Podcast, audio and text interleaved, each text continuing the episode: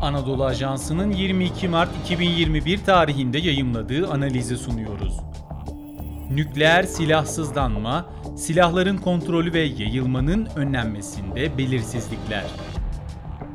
Yazan Doçent Doktor Şebnem Udum Seslendiren Sefa Şengül Uluslararası güvenliğin sağlanması, çatışmaların önlenmesi ve öngörülebilirlik, uluslararası anlaşmaların yapılması, kurallara uyumlu davranılması ve normların geliştirilmesiyle mümkün olabilmiştir.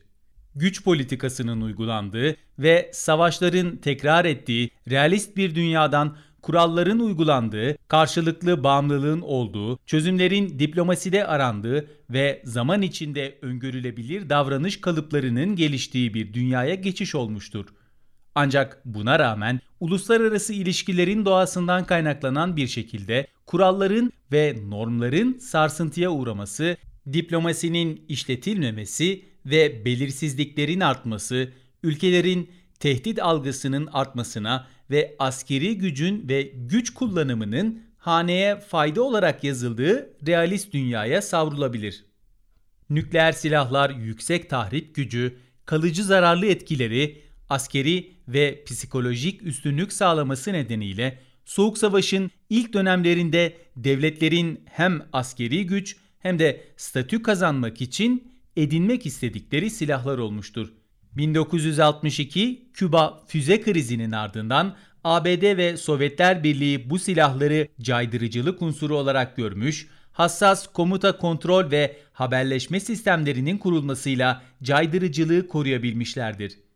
1968'de imzalanan nükleer silahların yayılmasının önlenmesi anlaşması bu meseleyle ilgili uluslararası kuralların ve normların dayanağı olmuştur. Nükleer silahlar kitle imha silahlarının bir alt kategorisidir.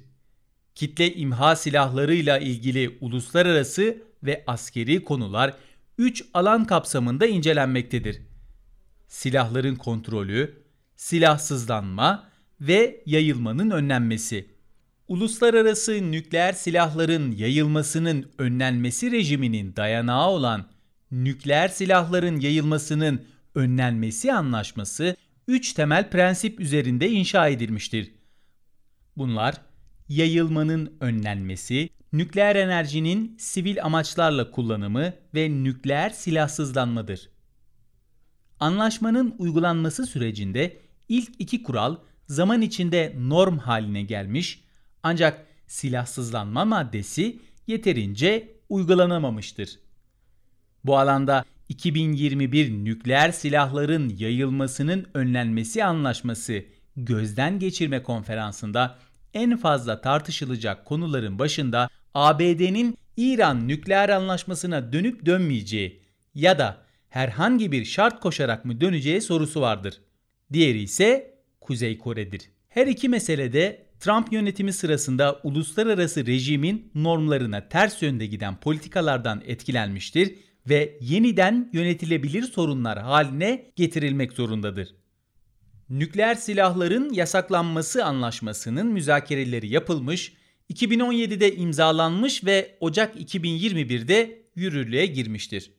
Ancak bu anlaşma nükleer silaha sahip devletler ve nükleer şemsiye altındaki devletler tarafından imzalanmamıştır. Anlaşmanın nükleer silahların yayılmasının önlenmesi anlaşmasına rakip mi yoksa onun tamamlayıcısı mı olduğuna ve nükleer silaha sahip olan ya da onların koruması altında olan devletlerin desteği olmadan anlaşmanın ne kadar anlamlı olacağına dair tartışmalar hala sürmektedir. Silahların kontrolü anlaşmaları ile ilgili tartışma eski ABD Başkanı Donald Trump'ın yeni stratejik silahların azaltılması anlaşmasının bir diğer ismiyle START'ın yenilenmeyeceğini duyurması ve karşılıklı doğrulama mekanizmalarıyla güven ortamı yaratmış olan orta menzilli nükleer kuvvetler anlaşmasından çekilmesi sonucunda ABD ve Rusya'nın geleceğe dair belirsizlik yaşamasına neden olmuştu. Yeni başkan Joe Biden'ın yeni START anlaşmasını 2021'de yenilemesiyle anlaşma 5 sene daha yürürlükte kalacaktır.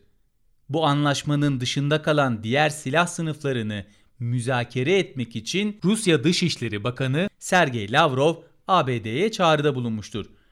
Anlaşmalar, uygulamalar ve oluşan güven zaman içinde edinilmiş ancak kolayca kaybedilme riski taşıyan kazanımlardır. Bu nedenle ABD ve Rusya'nın silahların kontrolü anlaşmalarından çekilmeleri yerine ortadaki sorunları var olan müzakere kanallarıyla ele almaları belirsizliği ve tehdit algılarını azaltacak bir yöntemdir. Nitekim yeni START'ın yenilenmesi tartışmaları sırasında silahların kontrolü konusunda ABD ve Rusya arasındaki sorunlar devam ederken denkleme bir de Çin'i ekleme önerisi getirilmiş ve belirsizlik tümden artmıştı. Biden'ın ABD'yi İran nükleer anlaşmasına tekrar dahil edeceğine yönelik işaretler vermesini takiben şartların değiştiğine dikkat çekenler olmuş, diğerleri de ABD'nin anlaşmaya dönmemesi gerektiğini savunmuştur. Tahransa Biden'ın yönetime gelmesinden memnun olsa da ABD'nin anlaşmaya geri dönmeden önce yaptırımları hafifletmesi gerektiğinin altını çizmiştir. Bu anlaşmanın önemi İran'ın nükleer programını teknik önlemler ve Uluslararası Atom Enerjisi Ajansı'nın genişletilmiş güvence denetimlerini uygulayarak barışçıl sınırlarda tutması ve güven artırıcı bir tedbir görevi görmesidir. Aynı zamanda Orta Doğu'da bir nükleer silahlardan arındırılmış bölge için uygulama zemini hazırlamış olmasıdır. Tarihçesi 1970'lere dayanan Orta Doğu'da nükleer silahlardan arındırılmış bölge önerisi daha sonra tüm kitle imha silahlarını kapsayacak şekilde ortaya konmuştu. 2010 nükleer silahların yayılmasının önlenmesi anlaşması gözden geçirme konferansıyla buna yönelik çalışmalar Arap Baharı ve bölgedeki söz sahibi devletlerin masaya oturmaya yanaşmaması nedeniyle sekteye uğramıştı. Mısır ve Suriye'deki iç karışıklık, İran ve İsrail'in nükleer silahlar konusunda birbirlerini suçlaması sonucunda toplanması önerilen konferans ve görüşmeler yapılamamıştı.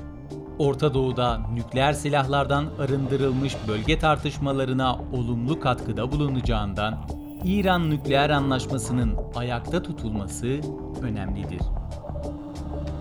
Spotify, SoundCloud, Apple Podcast ve diğer uygulamalar bizi hangi mecradan dinliyorsanız lütfen abone olmayı unutmayın.